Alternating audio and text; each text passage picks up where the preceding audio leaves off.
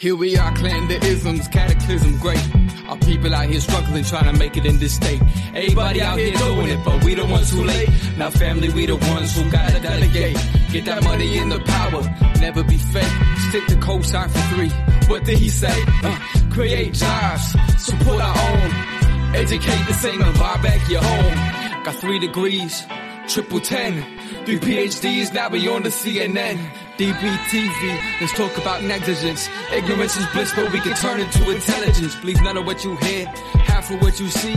Let's break it down here on Dr. Boyce TV. And um, I am really excited today to have uh, the honor and pleasure of having a conversation with a brother for whom I have tremendous respect. Uh, Chris Broussard is uh, a well-respected journalist.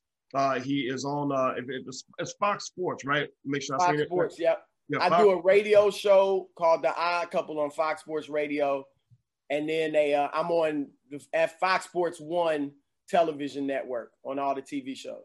All right, and uh, and most importantly, most importantly, my brother Chris is a man of integrity.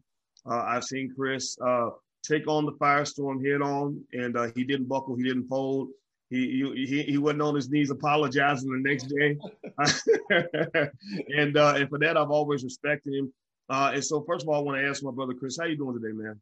I'm great, man. I'm great. It's great to be on, man. You've been doing some awesome stuff. Um, you know, I've seen Ice Cube, I've seen Judge Joe Brown, I've seen uh, Claude Anderson. I mean, this is you've been you've been putting some great stuff together lately, man. And, and I really value what you're doing on your network because it's it's it's much needed. Well, I appreciate that, man. I appreciate that. and the feeling's entirely mutual. You know, I think it's um, you know, I, I, I was looking forward to talking to you, man, because I feel like right now, uh, the, you know, the men are talking. You know, like I, we, you know, everybody else is talking. Now the men are talking, and uh, and so you know that would, would include Judge Joe Brown and Claude Anderson and Ice Cube and everyone else, um, and, and and a lot of brothers and, and strong women in the community uh, are feeling some kind of way right now because uh, we're in the middle of a heated political situation. Uh, what, let, we can just begin with Ice Cube, uh, you know, a guy that both of us have worked with, you know, on some level. And uh, Ice Cube goes to um, the Republic, the Democrats, with a contract with Black America that he worked uh, with a, a team of individuals to put together. It wasn't just him; it was yourself and a lot of other people who were very, very bright. And uh, he went to the Biden camp. Uh, they kind of blew him off a little bit. They didn't really take it seriously. So then he said, okay, because I represent Black people, I'm going to go over to the other side because uh, racial healing is a bipartisan issue. It's not something where we can only talk to one side or the other. At least that's his assessment. And then there was all the pushback. A lot of what I saw to be propaganda, you know, like, oh, well, who's this rapper? Who, who said he's qualified to put together this plan? And, and so let's just start with that so people can have facts and information. When people say, you know, that when they act like Ice Cube just woke up one morning and said, let me just write a plan for Black America, uh, I know that's not true. You know that's not true. Uh, explain to people uh, what you know about the process in terms of how that plan was actually constructed. Yeah, I mean, well, first of all, anybody that looks at the plan, the contract with Black America, you can see that it was well thought out and it was put together with a team of people, not just Ice Cube's own brainchild. I mean, obviously, he was a huge part of it, but he put some time into this. This wasn't, you know, just something he threw together. And the ironic thing, as you mentioned about the Democrats, they they were critical, so critical of, say, Laura Ingraham and and that people of that ilk for telling LeBron James shut up and dribble. And rightly so. They should have been critical of her, right? But they essentially told Ice Cube, shut up and rap. That's really what they did. When they say, oh, you're not qualified, you coming out of nowhere, who are they told him shut up and rap or entertain us. And so I thought that was very ironic that that's the tack that they kind of took, even though they were nice about it and we'll do it after the election and all that. But as far as going back to how the whole thing got started, uh, I'm not exactly sure what sparked Ice Cube to start thinking about the contract with Black America. I think it was just concern over our community. I mean, obviously, throughout his career, he's shown concern for for black the black community. You know, from F the Police all the way up to his positive movies that he's made. And you know, I think he's just trying to looking at this situation and sick of every 20 years or so, we have to revolt. You know, we did it in the 60s, we did it in the early 90s, we're doing it now because justice has not been served, not only by the police force and the criminal justice system, but economically and educationally. So I think that's what led him to start putting it together. What happened was myself and a group of other men I was working with, most notably a guy named Rob Jones who worked on Wall Street and who uh, is a is now owns his own financial consulting firm. We put together something called Neo Reconstruction, and it was based on you. You'll know you know of course that right out of slavery, the Republican Party created Reconstruction. And that was, you know, the, the federal government's troops were in the South to enforce it. Blacks were giving civil rights, voting rights, the same things we had to go get again in the 1960s. We had those in the 1860s and 70s. And it was a time where things were looking up for us. We had we had 2,000 elected black officials and you know congressmen senators things like that and so we it ended after eight to ten years of course and then jim crow came in and obviously the rest is history so we said look it's time for a new reconstruction so the term neo reconstruction and not only again in the criminal justice system but economically and educationally because we think it's just going to keep happening if we don't deal with those issues. So we put together our neo reconstruction plan. And as we were finishing it up, I saw that Ice Cube released his contract with Black America. And I know him from, you know, meeting him at Fox and he's been on my radio show and, you know, I've interviewed him a few times for, for different things. And so I reached out to him and I said, look, I love your contract with Black America we're doing something called neo reconstruction that's very similar let's let's rap about it so we both started getting together his team with our team and we started talking about it. And, and roland you you've looked at the contract with black america. What they both really are are reparations. It, with a with different language but they're reparations. And um, we both feel strongly that that's really the answer for our current plight at you know the race the race situation in this country from both sides. Whites will never get over white guilt or this white fear of you know a black backlash. If we ever get in power that we're going to try to do the same thing they did to us. They'll never get over that until they really give us what's just what they should you know? And and we'll never get over this tension that we have with black with America until there, there's a reckoning. Um, it's like if I came to your house, Boyce, and stole your car, and then a week later, I come back and I'm sorry, man, my bad. You know, I don't know what I was thinking. I, I, I'm sorry, I really am. But I never gave you the car back. And I'm driving the car and I'm being nice to you. I'm seeing you. Hey, what's up, man? I'll give you bus fare. You don't have a car, I'll give you bus fare or I'll pick you up even. If you need a ride to work, I can pick you up occasionally. All that's well and good, right? But there's going to be an issue. There's going to be tension. You're going to be looking at me sideways until I give you the car back or buy you a new one or something like that. That's just how it is. And that's the racial issue in America. We looking at white America sideways, as we should, because they they've never paid us back. It took them till when 2009 even apologize for slavery. And to me, the Democrats are kind of like the ones they're being nice. Oh yeah, I'll pick you up. You need a ride? I'll I'll I'll give you bus fare. You need to get to work, but they're not giving us the car back, you know. And and so that's I really think that reparations in some way, shape, or form is in order. I don't think it's nearly as complicated as people try to make it. I, am not saying it's simple, but you know, that's an excuse. It's not that complicated. They've given reparations all other groups. They did the Marshall Plan for for Germany after World War II. So they can they can do something if they want to. So both both things are like reparations. So we started working with Cube. We said, look, you can use neo reconstruction you can incorporate it into the contract with Black America. And so we we still doing our thing, working on that, and he's pushing the contract. And what happened was, you know, Ice Cube is smart, man. I mean, you you obviously can just look back at his days at NWA and when he left to know he's a master marketer at getting his, I mean, the big three, all that. He can get his message out. And so after the Democratic National Convention, he went on and he said, uh, you know, he did a, a video on Instagram and social media saying, What's in it for us? What are we getting out of this? I ain't hear them mentioning black people. I ain't hear them talking about what they're gonna do for us, what they're gonna give us. And we need to demand something of our vote. Got over 2 million hits.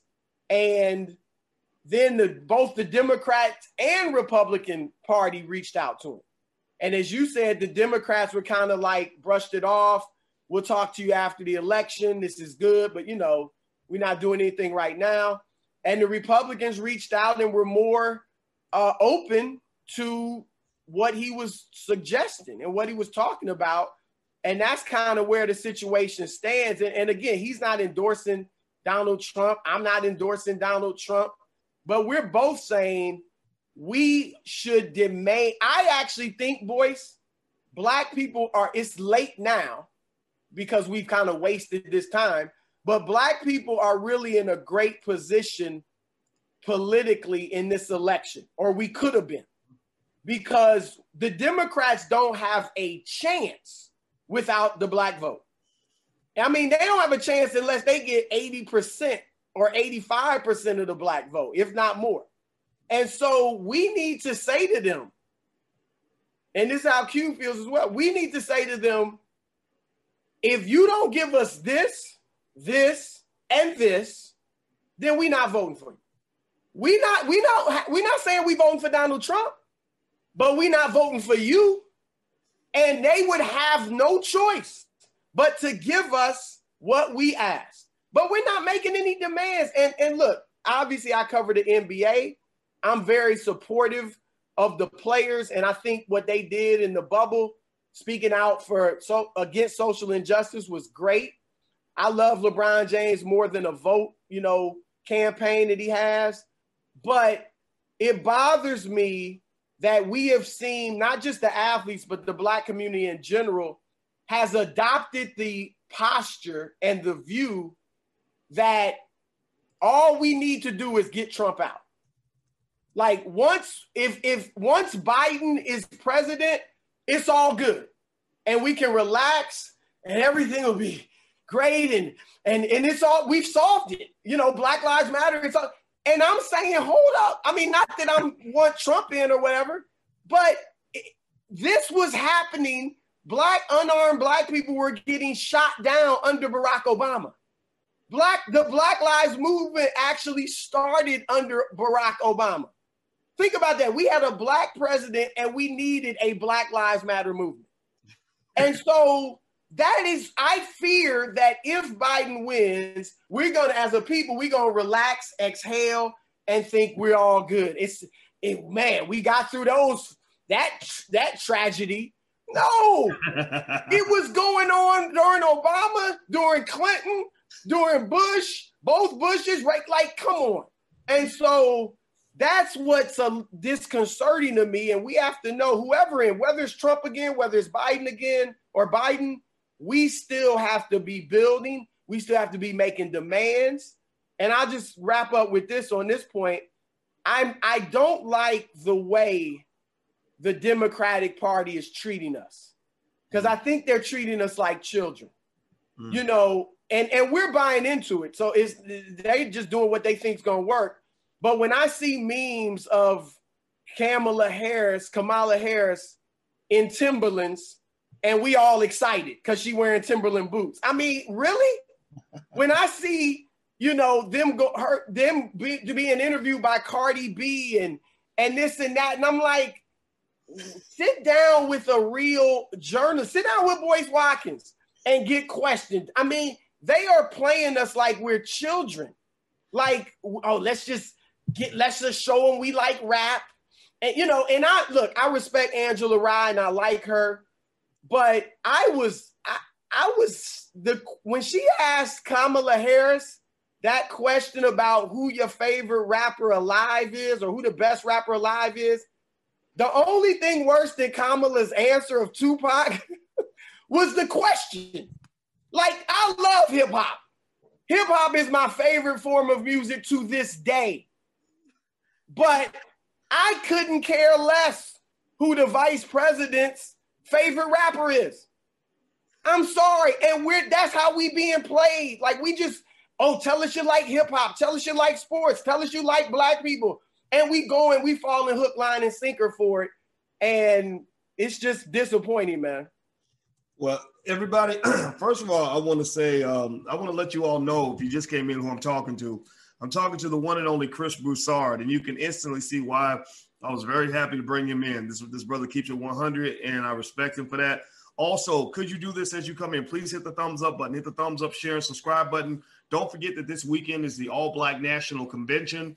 Uh, if you be one, all black, uh, no corporate sponsorship, no political party sponsorship. We go all weekend, panels on all different kinds of topics. So uh, if you'd like to get your passes, go to allblacknationalconvention.com. That's allblacknationalconvention.com. Now, Chris, I want to mention to you the only reason I didn't invite you to the convention is because I wanted to give time for the other a lot of the other voices in the community to speak. I want to talk to you one on one. So this is like an extension of the convention uh, because oh, man, I, look, I'm fully supportive, bro. You got some great people there. I'll be watching, and I think next year, right? It's in New York. Yeah. So yeah. I live in Jersey, so I'm gonna I'm gonna try to be there in person next year. So yeah, I, I, love what you're doing with that, man. It's great. Yeah, man. Yeah, I I um you know like you you fit the perfect demographic uh, because I and I want everybody to just kind of take a moment and reflect on this. Um, and you're a part of this. Everybody listening, you're a part of this. You're like, I, I want you to do something. Share share this link you know, share the message. You know, like everybody know we this is a basketball team where nobody gets to sit on the bench. Everybody, you can box out, you can get a rebound, you can play some defense. You know, you ain't got to always take the shot, but don't just sit there and watch. You got to get in the game, right? So share this link uh, because here's the deal: uh, we're, we're in a battle, we're in a war right now. You know, and and and I think most conscious black people, and I and I'm, I'm gonna pass the ball to you, Chris, in a minute, in one second. Um, most conscious black people know that the black man is kind of born in the middle of warfare you know, all the way from before you're born with with you know with the whole Margaret Sanger Planned Parenthood phenomenon, right? So so you know when you're when you're in the middle of a war, um, you have to be strategic. Um, you need different kinds of leadership. Uh, masculine leadership is is a very important component of that. And I will say this, and I'd love to get your thoughts on this, man. you know, when I was when I did talk to Cube uh, recently, I said, you know, I think that what's really happening here, and the reason that the Democratic Party is, is so offended by the idea of, of, of Cube and his team and all the brothers kind of speaking up is this is an issue about they're, they're concerned about dealing with the black male. Uh, they're, they're not accustomed to masculine leadership from the black community. They, they you, know, you know, when you say that they see us as children, um, I would also say that they see us uh, it, the way a pimp sees his prostitute. You know, it, it's it's pimping, pimping 101. And there's no there's no analogy with pimping that does not apply to what we're dealing with. And so I think they look at our community as a community with no fathers, no men. You know, Biden locked everybody up. He said he said it himself. He said we got a hundred thousand of these predators out here born to single mothers. You know, that's that's um you know those are the uh, dog whistle terms for for black men. And there's a hundred thousand of them. We must take them out of society. Well, they succeeded. You know, they they put all the industrial might of the United States government, $10 billion, built hundreds of prisons around the country, put a hundred thousand cops on the street, and they effectively eliminated the black male from the equation. So what I see going on here, and I like, I love to get your take on this because I know how you are about manhood and fatherhood and, and integrity, and, and, and man, that's why I think it's, it's so great for this discussion. Is I see a situation where um, they, they were accustomed to almost walking into a household where the father's not there. You know, when the when the daddy ain't home, the predators can get away with anything. You know, imagine R. Kelly walking into somebody's house and there's no daddy there, right? He can sweet talk to mama, sing to her a little bit. You know what I mean? Like they, he's looking at, he's eyeballing the daughter. You know, he's he's just he's, he's saying all the right things, going to church with him and everything. But they don't understand that the predator's in the house. But when daddy comes home, the conversation shifts right? Daddy will see if he's smart, he sees through all of that because he knows he's the protector. He must be uh, the provider, leader, strategic thinker uh, of the household. So he's going to see things other people won't see. So when I look at what's going on right now with the black community, with black men stepping up in the middle of everything, almost like raining on people's parade, you know, right. it's, it's, it's like daddy's home. You know, the black male is not sitting on the sideline anymore. And you're not to pimp us like little children. You're not to tell us to get our booties to the polls. You're not going to, oh, that stupid little ad. You, you're not to, you know, slick talk us. You're not to just be able to say, you go vote, show up and vote. If you don't vote, you don't count. You know, because men don't respond well to that. We, we will challenge you back. And I don't think they like that. Can you speak to that in terms of what you see, you know, as, as a black man? Man, yeah, I think first first of all, you hit it on the head, and and this really is becoming like there.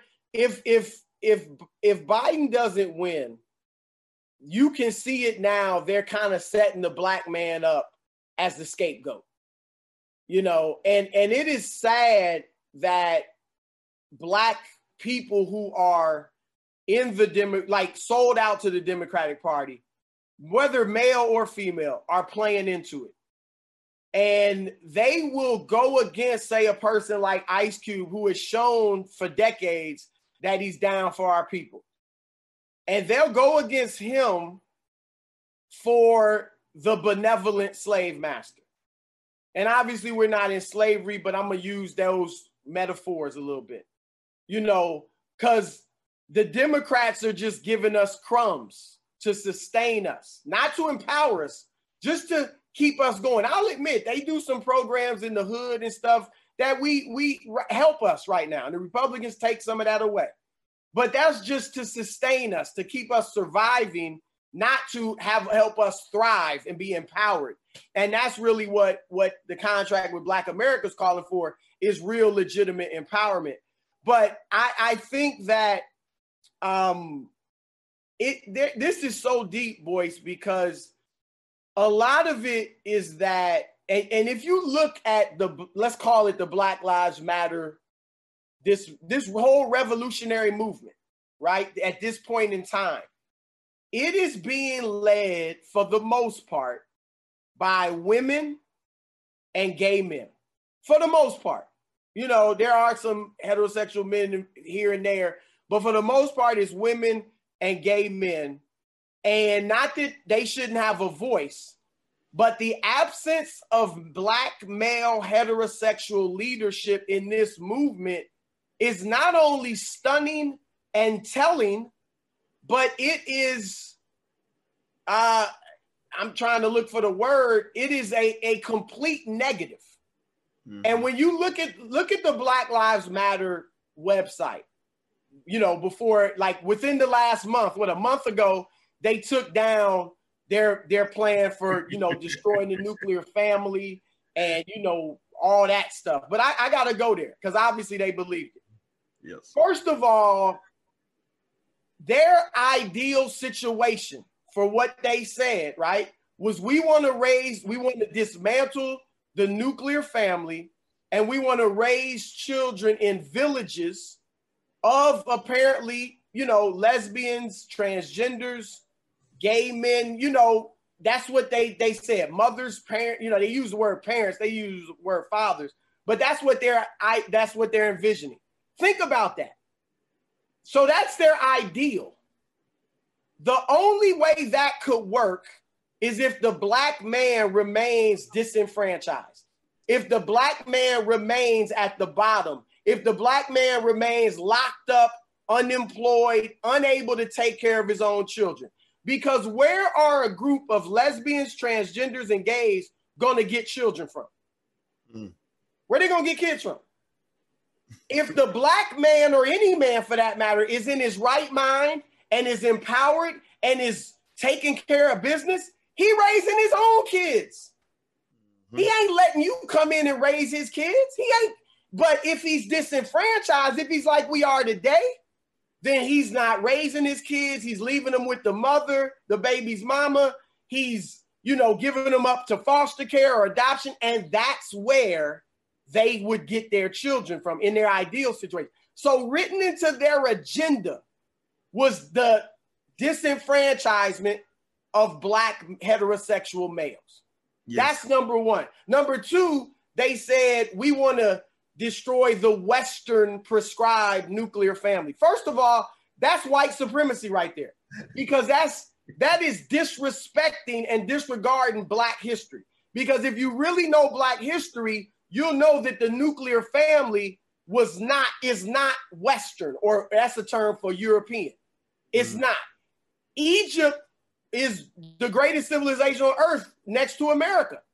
It was African and it was based on the nuclear family. Mm. And if you believe the Bible as I do, it talks about the first human beings, Adam and Eve, in Africa. The Bible says the Garden of Eden encompassed the whole land of Ethiopia. That was a nuclear family. That was the birth of the nuclear family.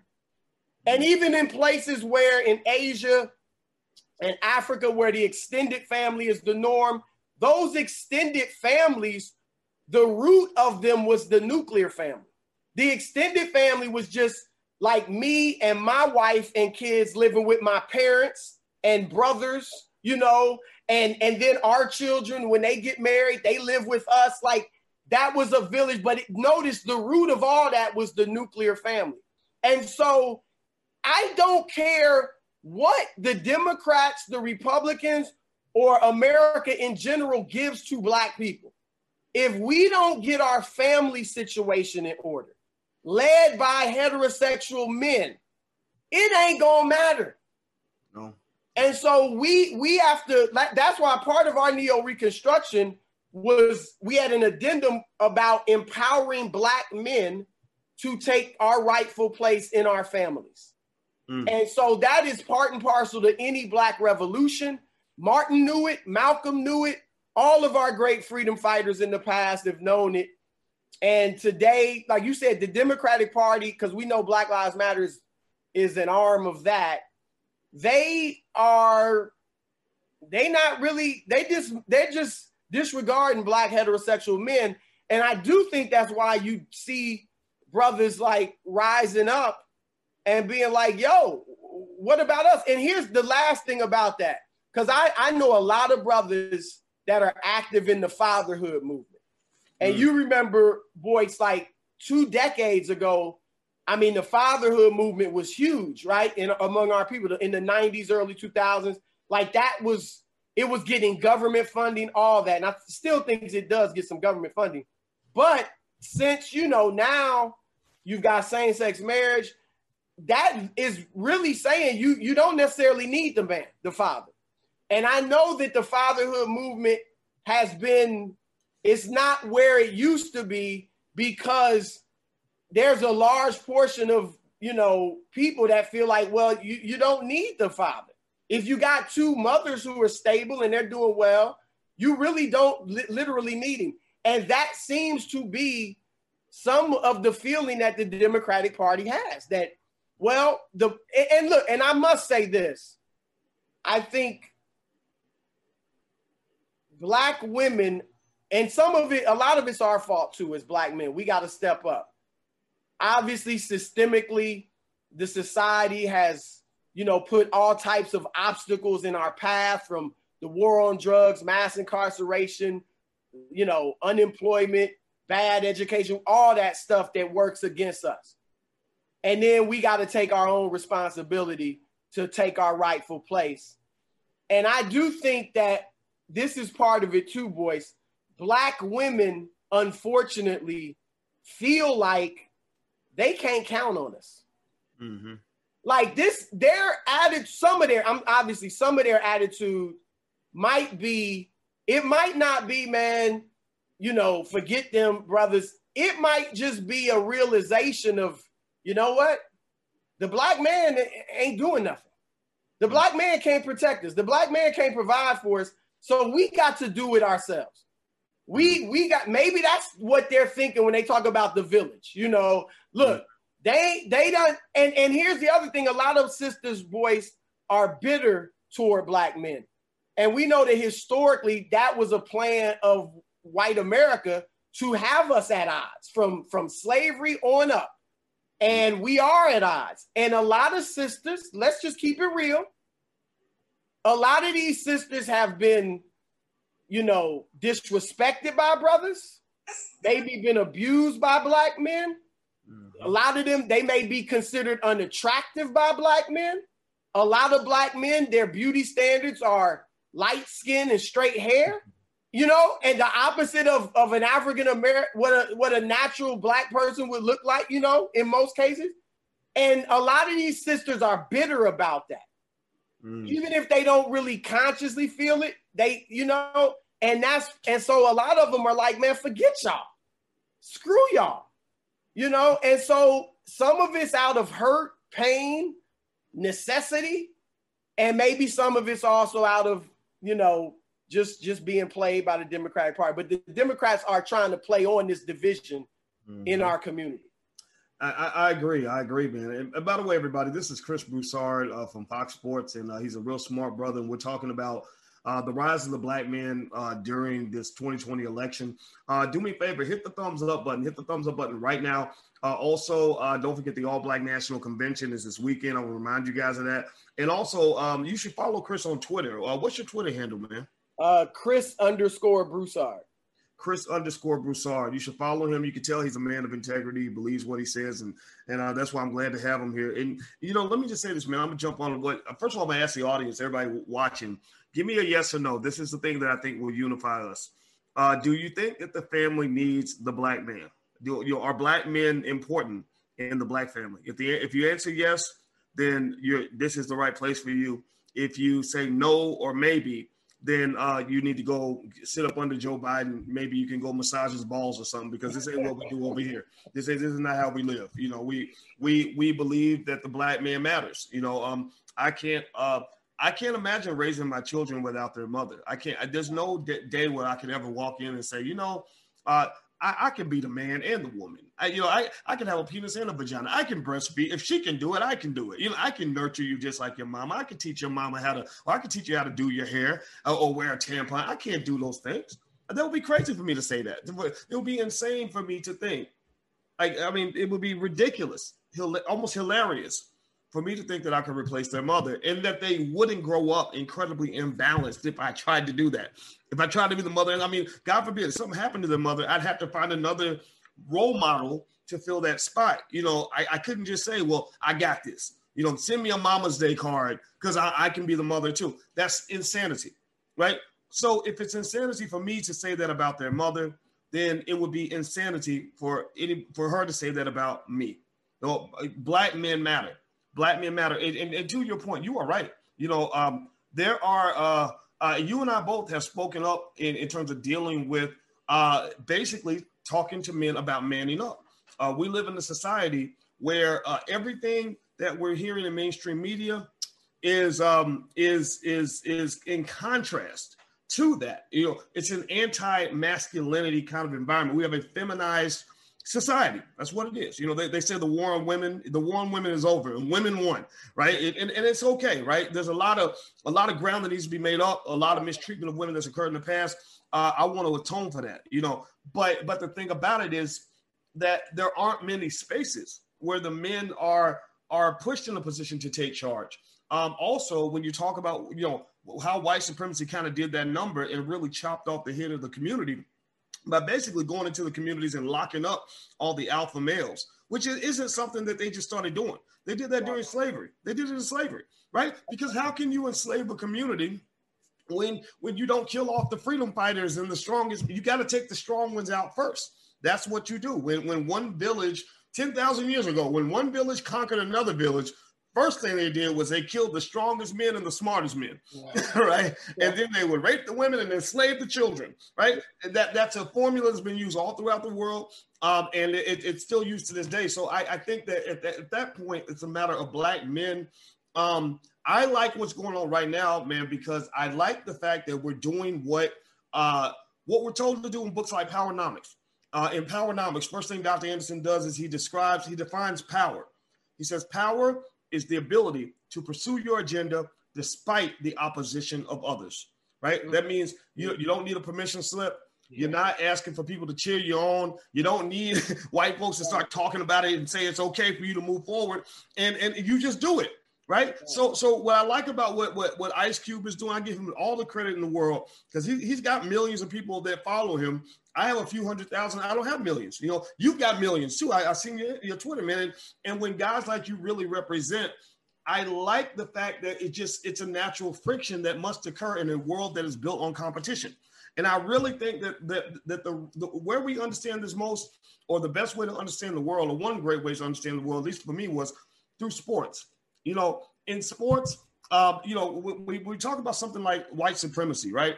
Uh, a lot of people talk about white supremacy in the context of, you know, okay, these white people think they're better than me, and, and that offends me that you think I'm better than me. Well, in the world of sports, when the Lakers were going to play against the Heat in the finals, you know, I'm sure if you ask some a player on the Heat, who's the better team, the, the, the Heat player is going to say the, the Miami Heat right? but now, with the Lakers offended, did they say, "Oh, you've got heat supremacy"? We're, we're offended. you, you, you, stop it. Just stop it. No, they said, "Okay, well, we're gonna settle this on the court. We'll see who's superior once we go head to head. You settle it on the field." So I think that for the black man, you know, when you talk about this thing called white supremacy, white supremacy most of the time is not to me dangerous when a white man thinks he's better than me if he can think whatever he wants, I'm going to show him what the truth actually is. Right. Right. Uh, so, if, but if I buckle and back down, then that is in contradiction to uh, the man that I believe God made meant for me to be.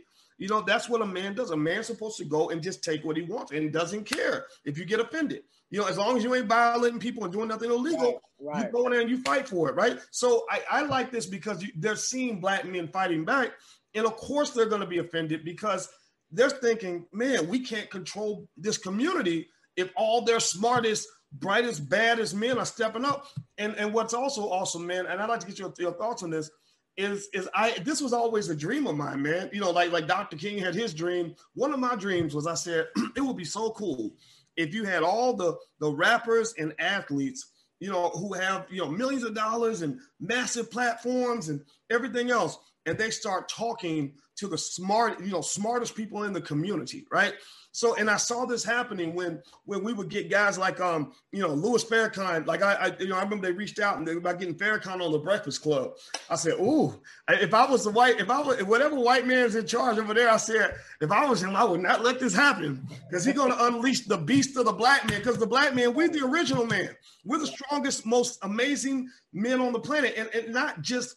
Black men, but I'm talking about African American males. Look at what we went through in order to get here. Like, think about it. There is no, there is no white version of a LeBron James. You know what I mean? There, there's never been a white version of a Shaquille O'Neal. Like that, to me, that that that amazing, extraordinary strength, survivability, whatever you want to call it, uh, physical, mental, comes from what we've gone through. You know, we survived the Middle Passage, we survived the slave dungeons, we survived mass incarceration, we survived Jim Crow. So, long story short, man, I, I think that um, that that this is really uh, an amazing awakening period, and uh, and and I think that we should just you know not worry about what people think. You just continue to move forward, and eventually they'll come to accept it. Just like eventually the Miami Heat had to eventually concede that the Lakers were the better team in the NBA Finals. What are your thoughts on what I just said? I, am not even going to ask you a question. I'm sure you got something to say. Now you you dropped so many jewels in there, man. Um, first, let me go back to you talked about the necessity of the man, and some people might try to write that off as well. That's religion, you know. Whether you're a Christian, a Muslim, a Hebrew, you know, that's just religion. No, it's religion too, but it's biology. You know, if if if me and my wife make a child or children, then biology and nature tells you me and my wife should raise it. Period. That's just biology. That's human nature. It's not just religious. So even if you're not religious, that's the man and the woman together should raise the children. You know, so that's number one. And I don't, you know, we've always heard this term, it takes a village to raise a child. And we, of course, we want the village. The village is the is the support system, the school, the you know neighborhood, things like that. The village, though, is secondary. The primary responsibility is me and my wife raising the children. And so that's we we need to get to that number one. Secondly, I'm glad you brought up the whole the the the it's almost like the this the, this ghost of white supremacy now. And and obviously whites have, have tried to put that on on us. But if you look at a lot of the talk now regarding racism and white supremacy, Boyce, and a lot of it coming from white females, they they are now kind of writing books and teaching classes and saying, look, all white people are racist, right? All white people are racist, and all you can do is accept it and accept your white privilege and try to work your way through it. Listen to black people, maybe do some reading, but work your way through it. It'll take a lifetime. You'll never fully get over it, but you just become conscious of your racism and your white privilege. That's what they're saying. There's no answer in that. The answer that does nothing, right? And, and, and look, the human condition, Boyce, is that we all have our our biases, right? Black people, white people, Hispanic people, Asian, we got our biases. And like you said, I like black culture. I like it better than white culture. You know, I'm sure white people like a lot of white people like white culture better than black culture. Like we got our natural biases, and that's fine. Okay. But this this whole touchy feely we got to be just recognize you're racist. And you know, if you're in an elevator and a black man steps in and you feel like a little bit scared, oh my gosh, I'm racist. I can't believe I felt. I don't. I couldn't care less about that. I don't care if a white person don't like me. I don't care if they don't like me because I'm black. I care when you have the power to hinder or ruin my life. And so, what we were saying in Neo Reconstruction and what Ice Cube saying in the contract with Black America is give us the resources and capital that so we can competently compete as a people, not just in, individually, as a people in a capitalistic society. And we're not saying, oh, just give us a handout. Number one, our ancestors obviously earned it. They built this country. Number two, you gave the same resources and capital to white people, including millions of European immigrants, to set them on their right right footing in this country. Whether it was the Homestead Act, you know, that gave them 270 million acres of land west of the Mississippi to a million and a half whites, did the same thing in the South with the Southern Homestead Act. Whether it was the GI Bill after World War II for those 12 years that was was administered racially and didn't get to many blacks, whether it was the Federal Housing Administration loans from the 1930s to the 1960s that built the white suburbs and at the same time devalued through redlining the black neighborhoods. Like you have given whites handout after handout after handout to make sure they can compete in this capitalistic society. And we're saying just like Martin Luther King said shortly before he died, what is we coming to get our check. Yep. That's what he said. He, he was way beyond I have a dream, as great as that was, right? He was saying we cut the check and we're saying we got to get these, give us the resources and capital we need, and then we'll build up our we'll build up ourselves in this capitalistic community, this society, and that's when we can move past this whole racial issue. And so, um, yeah, man, I'm glad brothers are stepping up. But we and I'm t- I keep sounding the alarm, regardless of who wins this election. We as black men have got to do whatever we can legally to step up and take our rightful place in our families and in our communities. Because nothing's going to happen positive for our people without our presence, just like nothing would happen positive without the presence of the black woman. Right on, right on. Everybody in the chat, I want you to type hashtag cut the check. Cut the check. you know, I I I, uh, I, I use that Joe Pesci uh, phrase from Goodfellas. You know, if you pay me, I'm trying not to cuss so much. I'm trying to detox. I got I got it from my daddy, and I know you're a man of faith, so I'm gonna try not to. but but seriously, like if you pay me, uh, cut the check. Everybody type hashtag cut the check. Like, I don't care what you think about me. Cut the check. Like, like me or not, it don't matter. Right, right. Right. If you can't, we, we're, we're we're caught up in wanting to be liked. Mm-hmm. Bill Clinton, we we called him what the first black president because I do think he was genuinely com- like comfortable around black people. Like he generally was cool with us. But in turn, what did he do? He locked up more black black uh, men than any other president in history. Yeah. And Joe Biden is saying, "I like you. I like you. I, look, I got a black vice president."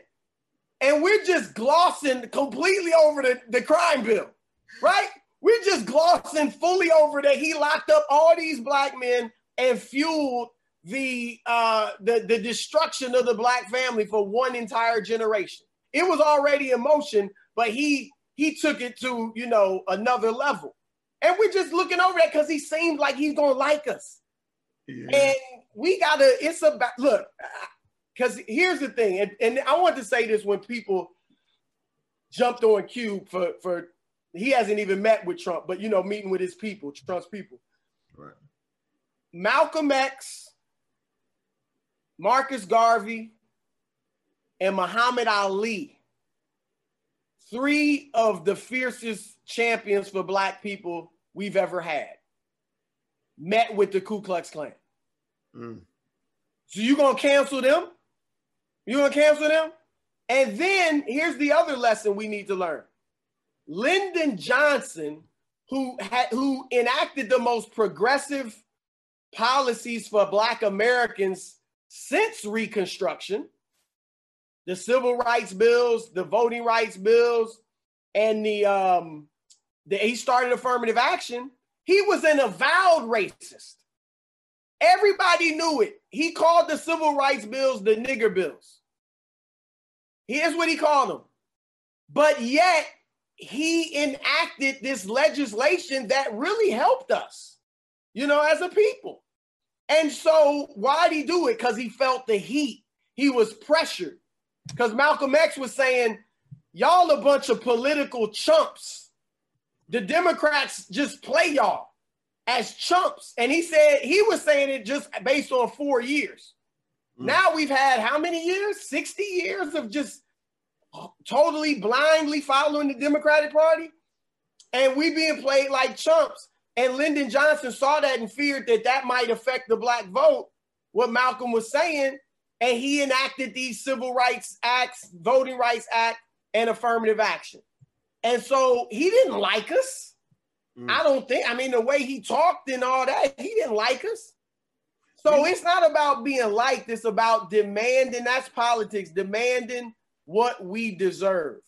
And I hear people say, well, and they look, I don't know, Trump, I, am not going to vouch for his character one iota. So he maybe wouldn't do the 500 billion, right? Or the platinum plan. But I hear Black saying, well, he's just doing that to get our vote. Yes. I mean, that's what, right? like, come on, that's what it's supposed to be. I mean, so it's just, I we just being emotional about this this situation to a point where I don't think we look at sometimes some of us aren't looking at things logically. Well, man, it's it's like it's like if you run a store, if you have a, if you have a department store, and somebody comes in your store, and they and you give them a product and they give you money. Imagine if your friend said, "He's not giving you that money because he likes you. He's only giving you that money because you gave him a product." How stupid would that sound? He's if you wasn't giving him eggs and milk and chicken, he wouldn't give you that fifteen dollars. He ain't. Well, why else right. would he give me money if I wasn't giving him something in exchange? Absolutely. It, it, it's real weird. It's um, you know, it, uh, it's it's really uh, uh, we think deeply about this self-esteem issue. I mean, that's really what you're talking about, right? You're talking about a self-esteem issue where you got people in the community who uh, need to be told by white people that we are okay. You know, like that is uh, and, and, and really, that is a type of white supremacy uh, we, where we look up to them almost like older siblings or like our parents. Like, like, I need you to approve of me. I need you to tell me that I'm okay. Tell me I'm a good person. Tell me I'm a successful Negro. And then I'm to feel better about myself because before you came along, I was just a black man, which means I was nothing. Right. Um, so I think that in order for us to really fight for what we want, fighting and, and, and, and going to war, uh, you remember we talked earlier about this being war that demands a certain amount of self-esteem. You know, uh, like if I'm if if I'm trying, you know, because going back to sports, if I'm playing against the Lakers and trying to beat the Lakers, I can't be on the court asking LeBron for his autograph. You know, I can't like, how you doing, sir? I'm your biggest fan. And it really meant a lot when you told me to have a good jump shot like that. You don't do that. You don't do that. You know, you, you, you got if you can't see yourself as capable of defeating the opponent, then you'll never do that. Right. So I, I think also another thing that's interesting as well, to your point, is you know, we will we we get deeply caught up, you know, in, in the political space in what we think other people think about us. And so if we catch somebody making a racial slur, like oh, you know, he said the N word, he said whatever. So, so we, we have this really strong visceral reaction, almost to the point where it discredits anything that that person could do uh, with us, for us. Like it's like you're you're you're now banished as a as a bad person. Uh, any black person who talks to you or works with you is is is is aligning with white supremacy. But I want you to reverse the roles, right? Now, when we're sitting around talking to other black people, think about how many, how much crazy stuff we say about white people when they ain't looking. Yep. You know, seriously, I, it ain't even just white people. I've been around black people who talk bad about white people, Asian people, Jewish people, like all kinds of people. So what if somebody heard? What if your boss? And think about this: you did it. You know, again, you because you said terrible things about white people at the dinner table. You know, all y'all have. Stop lying, right? What if what if your what if your boss overheard what you said and somebody said, you know, he should be fired because he clearly hates white people. He's clearly a racist, right? It would be ridiculous, right? Because you would say, no, that has nothing to do with my ability to do this job. I may not like the guy, but I don't dislike everything. I don't, I don't hate him. You know, like I still want to work at UPS or whatever, right? That's what we do. We talk crazy about white folks, then we will go give them our lives. Like we would, we will give, you know, a hundred thousand hours of labor across a lifetime, 40 hours a week, you know, you know what I mean? For, for 40 years to people that we will talk crazy about every single day of the week. So eh, my point on this is to say that I think we got to get past the emotional side of, of, of, politics in the sense of getting caught up in whether or not we think somebody likes us. Like that, it doesn't even. It, it just literally matters almost not at all. In fact, actually, if you look at the real world as well, sometimes somebody who likes you uh, can can screw you over. Uh, and, and somebody who doesn't like you, doesn't care about you, doesn't even know you, can do right by you, depending on the situation, right? So um, I, I, would, I would personally say um, that that I'm gonna let you get the last word on this, man, because I, I, know you got you got a busy schedule. But I, I what I really want to see as well is I think that when you're talking about political issues, and I'm gonna shift this a little bit here. You mentioned earlier that police brutality isn't the only thing, right? like right now, uh, if you watch the Joe Biden ad real carefully, uh, basically what they're offering is protection. They see black people as a um, a wounded class, uh, almost disabled. Like you have no men, you have no intelligent people. So we're gonna protect you. We're gonna protect you from uh, police shoot, shooting black men, which we know is important when it happens, but but that's not the only issue. Um, also, we're gonna protect you from COVID, uh, and I think there's a couple other things, right? We might give you a job. Okay, all right. So, so one of the things I, I have an issue with with that is that uh, it seems to me that we always let others lead the conversation. That like they decide what issue matters. Like they decide that COVID is the number one health threat to black people, even though I can name 10 things that have killed 10 times more black people. Or they decide that police shootings in a little vacuum is important, not the 100,000, 200,000 black men that have been locked up since the Biden crime bill, but that one guy who got shot that we're going to memorialize at every Black Lives Matter rally. I would like to see us actually leading the conversation. You know, meaning that that that if you come and tell me what you think is important, you're you're you're the one who's going to kind of decide how things happen after that. You've got me responding to you. Whereas one way to assert your control and power, uh, and again, I probably get this from sports, I get it from poker, etc is you have to define the narrative. You got to decide what the story is going to be, what the conversation is going to be about. Um, how do you think that, that going forward as Black people, we can gain that ability to literally sit down with people and say, no, no, we, we, we know what you think that we need. We're going to tell you what we need. Uh, what are your thoughts on that, Chris? Well, one, I, I think you're doing what you're doing. That's why it's so essential because, I mean, you have this platform that is growing by leaps and bounds, and you're reaching a lot of people. So this is, you know, I gotta say this, and I'm in, you know, journalism. I'm in news. I'm in, you know, I'm in sports, but it's it's still news and journalism. They're the only news or real journalism that we get nowadays, for the most part, and it's not even fully real, but it's the closest thing to unbiased journalism are the network news. ABC, NBC, CBS. That's the closest thing where they just give you what's happening, right? And people need to understand, and I know a lot of your viewers do, but when you watch CNN, Fox, MSNBC, you're that's not journalism and it's not news. It is an agenda. It is, and I know because in my field, sports, I'm on Undisputed with Skip and Skip Bayless and Shannon Sharpe. I'm on, you know, all these debate shows, first things first with Nick Wright and and my radio show, even the Odd Couple. We're not reporting news. We're not acting as journalists on that show, those shows. We are giving our opinion. Stephen A, my boy Stephen A. Smith on uh first take, he's giving his opinion. And so we are pushing our opinions on those shows. And we don't come to us for the hardcore news. Come to us for our opinion. If you want to watch, get the real, what's really unobjective, you know, or objective, unbiased news, you got to go to Sports Center or something like that. It's the same thing in the, you know, the the mainstream news. Don't go to CNN, Fox, or MSNBC for the news. If you want a political, a, a particular spin, you can go to one of them. But if you want just what's going on in the world, you might maybe BBC or but you know ABC, NBC, uh, CBS. So people need to understand that when you watch Don Lemon, Chris Cuomo, uh, whoever else, you, are not getting news. You're not getting anything unbiased. It's it's a it's a spin. And so that's the thing. So I, one thing I think we need more platforms like what you're creating. And with today's technology, you can have those things. Two, I do think, like I said, black men and women need to step up. Like I, am so glad you brought that point up, Royce Boyce, because I've I've talked with some people in the on the Democratic side of the whole thing.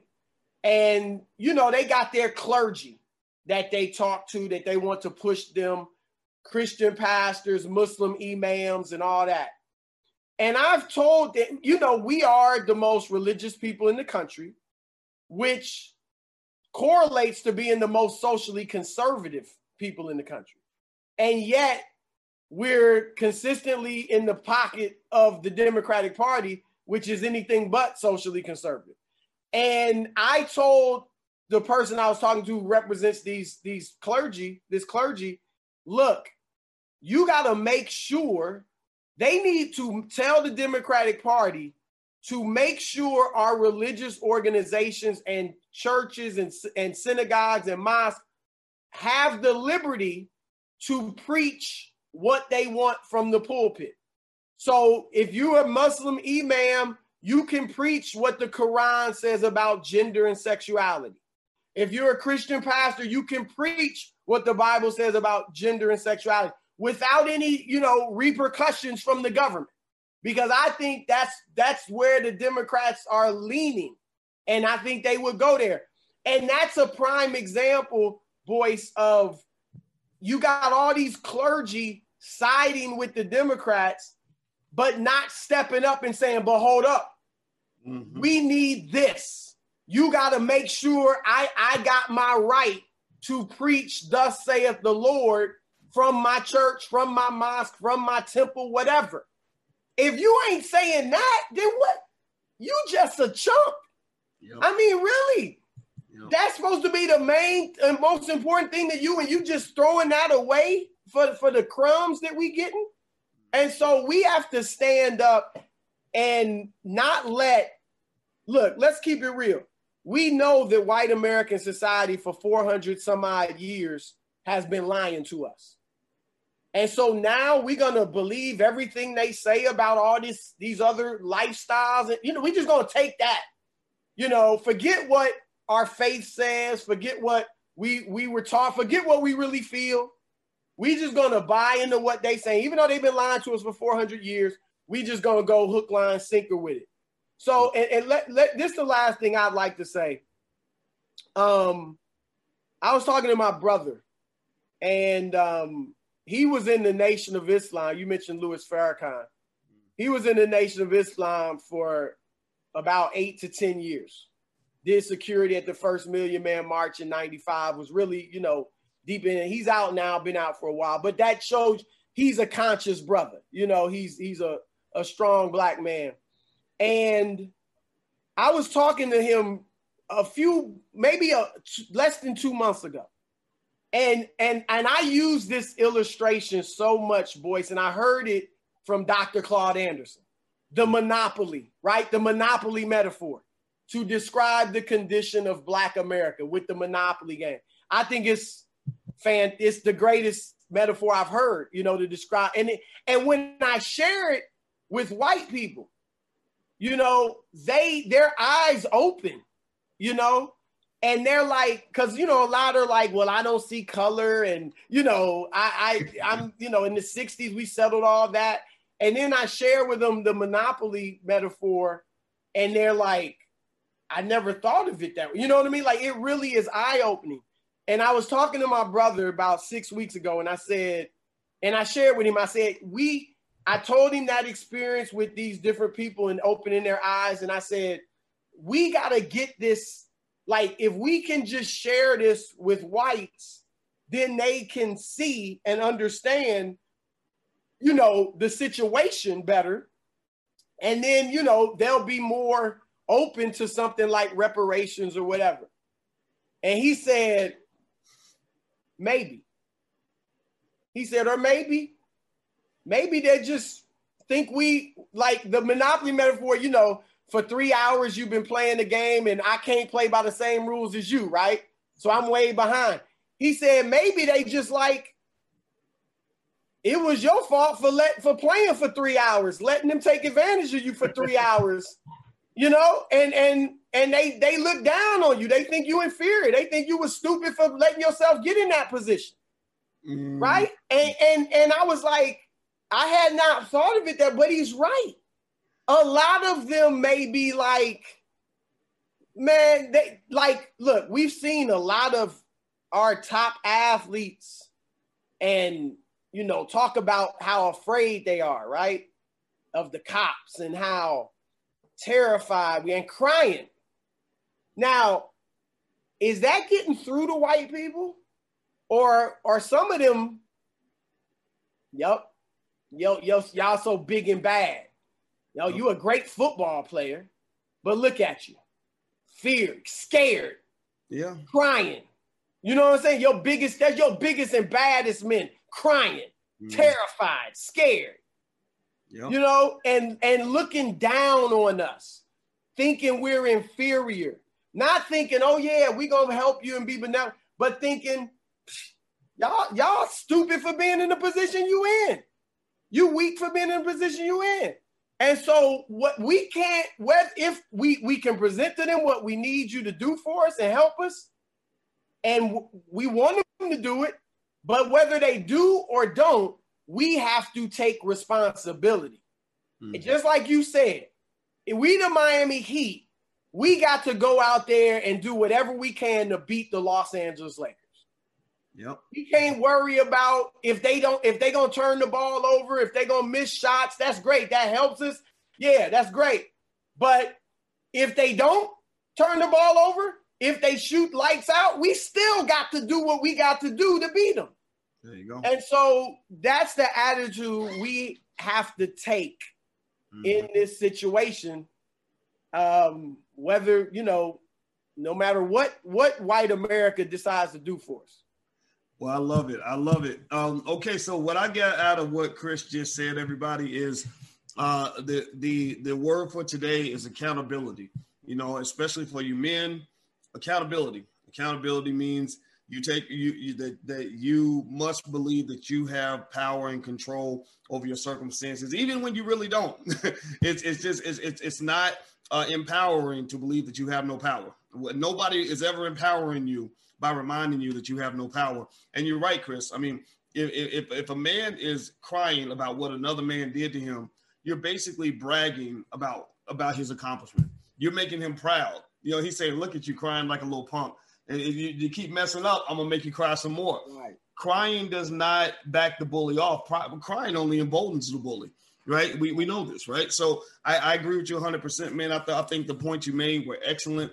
And uh, and everybody, uh, I want you, uh, if you could, please take a second and give this brother a digital round of applause. Just uh, put a thank you in the chat uh, for what Chris is doing. This is Chris Broussard uh, from Fox Sports, and um, he does a lot of other really good work. Uh, tell me about that, that organization. They had the word. It was King. Yeah. We, I, I lead a, an organization, a men's movement called the King Movement, uh, which stands for Knowledge, Inspiration, and Nurture through God. It's a national Christian men's movement built to strengthen men in their daily walks with Christ. So we can be the husbands, fathers, leaders, citizens, role models that God created us to be. Uh, anybody interested, you can check it out at kingmovement.com or email us at king at kingmovement.com. So yeah, and like like we've been talking, we are we are about um, man masculine leadership. Yep. You know, men taking their place in their rightful place in our families, in our communities, right next to our women. You know, um, we're not obviously not anti-women or anything like. My wife's a medical doctor. My daughters are, you know, highly educated college graduates. So we we are we are empowering our women and, and supporting them, but we're also saying men need to step up and we got to do what God created us to do. There you go. That's right. So kingmovement.com, correct? Yep. Okay, and uh, and also on Instagram uh, or and uh, and uh, the King Movement, the King Movement, um, at the King Movement.com or at the King Movement okay. uh, is where you can find us on Instagram, Twitter, same thing. Yeah. Right. All right. So everybody in here, um, uh, uh, thank uh, let's let's thank Chris Broussard. Give him a digital round of applause. Uh, do me a favor, guys. Hit the thumbs up button, and also body to uh, you know pitch a hand into what we're trying to do. You guys are our distribution network. You know, we, we don't have billions of dollars, but we have you, which is worth trillions of dollars. So all we need you guys to do is give a verbal commitment that you're going to take the link to this video and put it on your Facebook, share it somewhere. If you could, just share it on your Twitter, wherever you can. Give me a yes if you can do that uh, because uh, as you know, we, we need our community back and we are taking control. This you are watching the takeover as it's happening. You are a part of the revolution that will be discussed for the next hundred years. So give yourselves a, a you know a pat on the back because because we we shown up and we we ain't going away. We ain't going nowhere. All right, guys. So um, everybody, thank you guys for hanging out with us, and uh, and, uh, don't forget, All Black National Convention starts on Friday. That's allblacknationalconvention.com. Allblacknationalconvention.com. And thanks a lot, Chris, man. I, I really appreciate this, brother. Thank All you. All right, brother. We'll talk soon, man. All right. Yes, we will. Yes, we will. All right, everybody. Have a good day. See you soon, man. All right.